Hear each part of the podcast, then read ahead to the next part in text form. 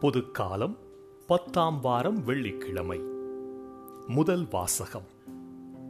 மலைமேல் ஆண்டவர் திருமுன் வந்து நில். அரசர்கள் முதல் நூலிலிருந்து வாசகம்.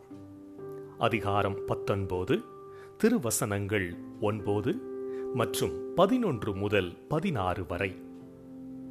அந்நாள்களில் எலியா அங்கிருந்த குகைக்கு வந்து அதில் இரவை கழித்தார். அப்போது ஆண்டவர் வெளியே வா. மலைமேல் என் திருமுன் வந்து நில். இதோ ஆண்டவராகிய நான் கடந்து செல்ல இருக்கிறேன் என்றார். உடனே ஆண்டவர் திருமுன் பெரும் சுழற்காற்று எழுந்து மலைகளை பிளந்து பாறைகளை சிதறடித்தது. ஆனால் ஆண்டவர் அந்த காற்றில் இல்லை. காற்றுக்கு பின் நிலநடுக்கம் ஏற்பட்டது. நிலநடுக்கத்திலும் ஆண்டவர் இருக்கவில்லை. நிலநடுக்கத்திற்கு பின் தீ கிளம்பிற்று. தீயிலும் ஆண்டவர் இருக்கவில்லை. தீக்கு பின் அடக்கமான மெல்லிய ஒலி கேட்டது. அதை எலியா கேட்டவுடன் போர்வையினால் தம் முகத்தை மூடிக்கொண்டு வெளியே வந்து குகையின் வாயிலில் நின்றார். அப்பொழுது எலியா நீ இங்கே என்ன செய்கிறாய்? என்று ஒரு குரல் கேட்டது. அதற்கு அவர் படைகளின் கடவுளாகிய ஆண்டவர் மீது நான் பேரார்வம் கொண்டவனாய் இருந்து வருகிறேன். ஆனால் இஸ்ரேல் மக்கள் உமது உடன்படிக்கையை உதறிவிட்டனர். உம் பலிபீடங்களை தகர்த்து விட்டனர்.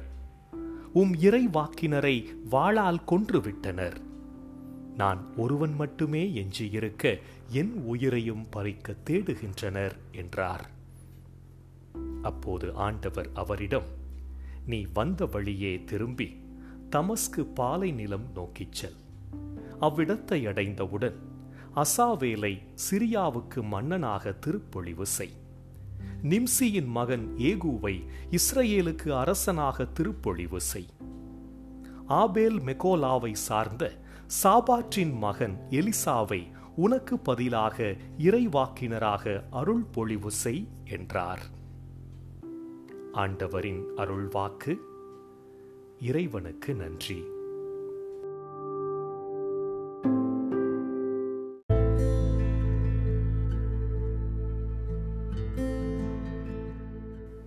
பதிலுரை பாடல் திருப்பாடல் இருபத்தி ஏழு. பல்லவி ஆண்டவரே உமது முகத்தையே நாடுவேன். ஆண்டவரே உமது முகத்தையே நாடுவேன். ஆண்டவரே நான் மன்றாடும் போது என் குரலை கேட்டருளும். என் மீது இரக்கம் கொண்டு எனக்கு பதில் அளித்தருளும். புறப்படு அவரது முகத்தை நாடு என்றது என் உள்ளம். ஆண்டவரே உமது முகத்தையே நாடுவேன்.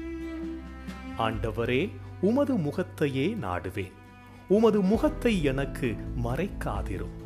நீர் சினங்கொண்டு அடியேனை விலக்கி விடாதிரும். நீரே எனக்கு துணை. என் மீட்பராகிய கடவுளே என்னை தள்ளி விடாதிரும் ஆண்டவரே உமது முகத்தையே நாடுவேன்.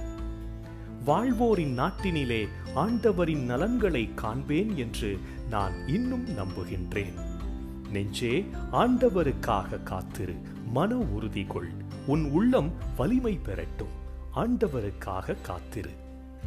ஆண்டவரே உமது முகத்தையே நாடுவேன். அல்லேலூயா அல்லேலூயா. வாழ்வின் வார்த்தையை பற்றி கொள்ளுங்கள். உலகில் ஒளிரும் சுடர்களாக துலங்குவீர்கள். அல்லேலூயா.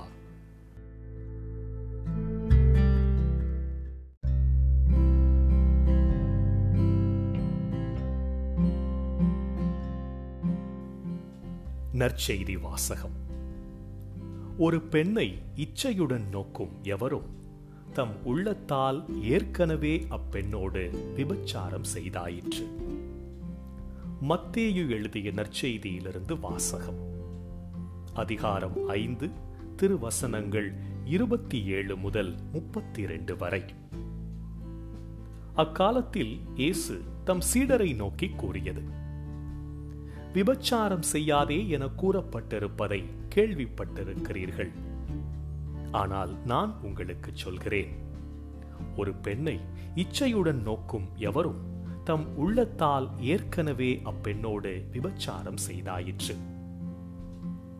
உங்கள் வலக்கண் உங்களை பாவத்தில் விழச் செய்தால் அதை பிடுங்கி எறிந்து விடுங்கள். உங்கள் உடல் முழுவதும் நரகத்தில் எரியப்படுவதை விட உங்கள் உறுப்புகளில் ஒன்றை நீங்கள் இழப்பதே நல்லது. உங்கள் வழக்கை உங்களை பாவத்தில் விழச் செய்தால் அதையும் உங்களிடமிருந்து வெட்டி எறிந்து விடுங்கள். உங்கள் உடல் முழுவதும் நரகத்திற்கு செல்வதை விட உங்கள் உறுப்புகளில் ஒன்றை நீங்கள் இழப்பதே நல்லது. தன் மனைவியை விலக்கி விடுகிறவன் எவனும் மனவிலக்கு சான்றிதழை கொடுக்கட்டும் என கூறப்பட்டிருக்கிறது. ஆனால் நான் உங்களுக்கு சொல்கிறேன் எவரும் தம் மனைவியை பறைத்தைமைக்காக அன்றி வேறு எந்த காரணத்திற்காகவும் விலக்கிவிடக்கூடாது. அப்படி செய்வோர் எவரும் அவரை விபச்சாரத்தில் ஈடுபடச் செய்கின்றனர். விலக்கப்பட்டோரை மனப்போரும் விபச்சாரம் செய்கின்றனர். ஆண்டவரின் அருள்வாக்கு கிறிஸ்துவே உமக்கு புகழ்.